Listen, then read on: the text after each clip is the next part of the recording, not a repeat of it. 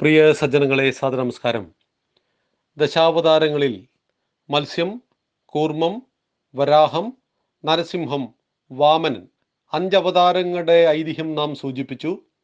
ആറാമത്തേത് പരശുരാമനാണ്.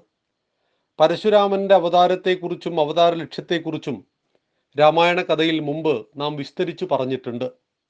ജമദക്തി മഹർഷിയുടെയും രേണുകയുടെയും മകനായിട്ട് പരശുരാമൻ ജനിച്ചു.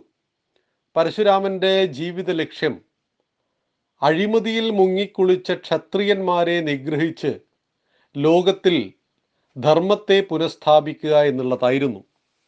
രാജനൈതിക രംഗത്ത് കടന്നുകൂടിയ അഴിമതി സുഖലോലുപന്മാരായി ജീവിച്ച രാജാക്കന്മാർ പ്രജകൾ പട്ടിണിയിലും പരിവട്ടത്തിലുമായപ്പോൾ അവരെ നിഗ്രഹിച്ച് അല്ലെങ്കിൽ അവരെ തിരുത്തി തീർച്ചയായിട്ടും ധർമ്മത്തെയും സത്യത്തെയും ധാർമ്മിക ഭരണകൂടത്തെയും പുനഃസൃഷ്ടിച്ചു പരശുരാമൻ.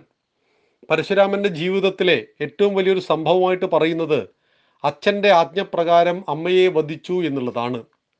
ഇവിടെ അത് വലിയ വിമർശനങ്ങൾക്ക് വിധേയമായിരുന്നു. അമ്മയെ കൊല്ലുവാൻ പാടുണ്ടോ അച്ഛൻ പറഞ്ഞാൽ അച്ഛന്റെ വാക്കുകളെ ധിഖരിച്ചില്ല പരശുരാമൻ. പക്ഷേ അമ്മയെ കൊന്നു അമ്മയെ പുനഃസൃഷ്ടിക്കുവാൻ കഴിയുന്ന ശക്തി തപസ്സിന്റെ ശക്തി തന്റെ അച്ഛനുണ്ടെന്ന് പരശുരാമന് നന്നായിട്ട് അറിയാമായിരുന്നു അച്ഛൻ സംതൃ സംതൃപ്തനായി വരം ചോദിക്കാൻ പറഞ്ഞു. വരം ചോദിച്ചു അമ്മയെ എനിക്ക് ജീവനോടെ തിരിച്ചു നൽകണം. ഇതിന് നമ്മുടെ പല ആചാര്യന്മാരും വ്യത്യസ്ത വ്യാഖ്യാനങ്ങൾ നൽകുന്നുണ്ട്. അതൊന്ന് മരിച്ച ഒരാളെ പുനഃസൃഷ്ടിക്കുവാനുള്ള വകുപ്പുണ്ടോ എന്നത് അവിടെ വല്ലാത്ത ചർച്ചകൾക്ക് വിധേയമായിട്ടുണ്ട്. ഇവിടെ അമ്മയെ വധിച്ചു എന്ന് പറയുന്നത് പരശുരാമന്റെ മനസ്സിൽ അമ്മയെ ഇല്ലാതാകണം. നിനക്ക് അമ്മയോടുള്ള ആ അമ്മ എന്ന ഭാവത്തെ നിന്റെ മനസ്സിൽ കൊല്ലണം എന്നൊരു സങ്കല്പത്തെക്കുറിച്ച് പറയുന്നുണ്ട്. രാമൻ മൃഗത്തെ കൊന്നു എന്ന് പറഞ്ഞാൽ രാമനിൽ ഏതെങ്കിലും മൃഗീയ വാസനകൾ ഉണ്ടെങ്കിൽ കാമം ക്രോധം മോഹം ലോപം മതം മത്സരം എന്നീ മൃഗീയ വാസനകൾ ഈ വികാരങ്ങളെ ഇല്ലാതാക്കുവാൻ മൃഗത്തെ കൊന്നു എന്നൊക്കെ പറയാറുണ്ട്. യാഗത്തിൽ അജത്തെ അർപ്പിക്കണം എന്ന് പറഞ്ഞപ്പോൾ ആട്ടിനെ അർപ്പിച്ചവരുണ്ട്. അജം ജനിക്കാത്തതായിരുന്നു. എട്ട് വർഷം പഴക്കമുള്ള മുളയ്ക്കാത്ത ധാന്യങ്ങൾ മാത്രമേ അഗ്നിക്ക് നൽകിയിരുന്നുള്ളൂ. മുളയ്ക്കുവാൻ സാധ്യതയുള്ളത് പോലും അഗ്നിക്ക് നൽകരുത് എന്ന് പറഞ്ഞതായിരുന്നു ഭാരതത്തിന്റെ ഋഷി പാരമ്പര്യം. ആ രീതിയിലും പരശുരാമനെ കുറിച്ച് അമ്മയെ കൊന്ന സംഭവത്തെക്കുറിച്ച് ഒരു വ്യാഖ്യാനം ഉണ്ടായിട്ടുണ്ട്. അപ്പൊ ക്ഷത്രിയന്മാരെ ഇത്രയും കൊന്നൊടുക്കിയത് ശരിയാണോ എന്ന് ചോദിച്ചാൽ അഴിമതിക്കാരായ രാഷ്ട്രീയക്കാരെ കൊന്നൊടുക്കുന്ന സിനിമകൾ നമ്മുടെ എല്ലാം നാട്ടിൽ എല്ലാ കാലത്തും ഹിറ്റായിട്ടുണ്ട്. ഇപ്പൊ ഇന്ത്യൻ എന്ന് പറയുന്ന സിനിമ. അഴിമതിക്കാരായ രാഷ്ട്രീയക്കാരെയും ഉദ്യോഗസ്ഥന്മാരെയും ഇല്ലാതാക്കുന്നതായിരുന്നു.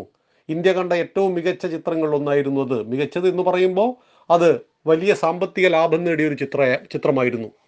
കേരളത്തിൽ പുതുമു പുതുമുഖങ്ങളെ വെച്ചുകൊണ്ട് ഫോർ ദ പീപ്പിൾ എന്ന് പറയുന്ന ഒരു സിനിമ ഇറങ്ങിയിരുന്നു. ആ സിനിമയും വൻ ചരിത്രത്തിൽ സംഭവം കുറിച്ചിട്ടുണ്ട് അതിന്റെ സാമ്പത്തിക കലക്ഷൻ കൊണ്ട്. ഇവിടെ രാജനൈതിക രംഗത്തുണ്ടായ അഴിമതിയെ ശുദ്ധീകരിക്കുവാൻ കഴിയുന്ന ഒരു ശക്തിയായിട്ടാണ് പരശുരാമൻ അവതരിക്കുന്നത്.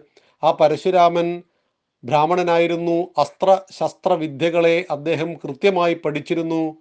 എപ്പോഴാണ് അദ്ദേഹം ശ്രീരാമനെ കണ്ടുമുട്ടുന്നത്? ആ വഴിയിൽ വെച്ച് ശ്രീരാമനെ ശൈവചാപം ഏൽപ്പിക്കുകയും അദ്ദേഹം തപസ്സിനു വേണ്ടി പോവുകയും പിന്നീട് നമ്മുടെ ഒരു പുരാണ ഐതിഹ്യങ്ങളിലും ഒന്നും തന്നെ പരശുരാമനെ കുറിച്ച് പ്രതിപാദിക്കുന്നില്ല. മഹാവിഷ്ണുവിന്റെ ഏഴാമത്തെ അവതാരമായ ശ്രീരാമനെ കണ്ടെത്തിയതോടുകൂടി തന്റെ ശക്തി ചൈതന്യത്തെ ശ്രീരാമനിലേക്ക് സമന്വയിപ്പിച്ച് അദ്ദേഹം തപസ്സിനു വേണ്ടി പോകുന്നു. ഒടുവിൽ ഭഗവാൻ വിഷ്ണുവിന്റെ ആ ദേഹത്തിലേക്ക് വിലയം പ്രാപിക്കുകയാണ് ചെയ്യുന്നത് എന്നതാണ് ഐതിഹ്യം. അടുത്ത അവതാരം ശ്രീരാമനാണ്. ഭഗവാൻ ശ്രീരാമചന്ദ്രനെ കുറിച്ച് നമ്മളിപ്പോൾ പറഞ്ഞുകൊണ്ടേയിരിക്കുകയാണ്. ത്രേതായുഗത്തിൽ ദശരഥ മഹാരാജാവിന്റെയും കൗസല്യാദേവിയുടെയും മകനായി ജനിച്ച ശ്രീരാമചന്ദ്രന്റെ കഥകൾ നമ്മൾ ഏകദേശം ഒരു വർഷം നീണ്ടു നിൽക്കുന്ന രാമായണ കഥ തുടർന്നു കൊണ്ടിരിക്കുകയാണ്.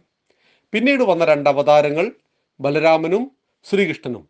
അവരെക്കുറിച്ച് നമുക്ക് നാളെ പ്രതിപാദിക്കാം. നന്ദി നമസ്കാരം.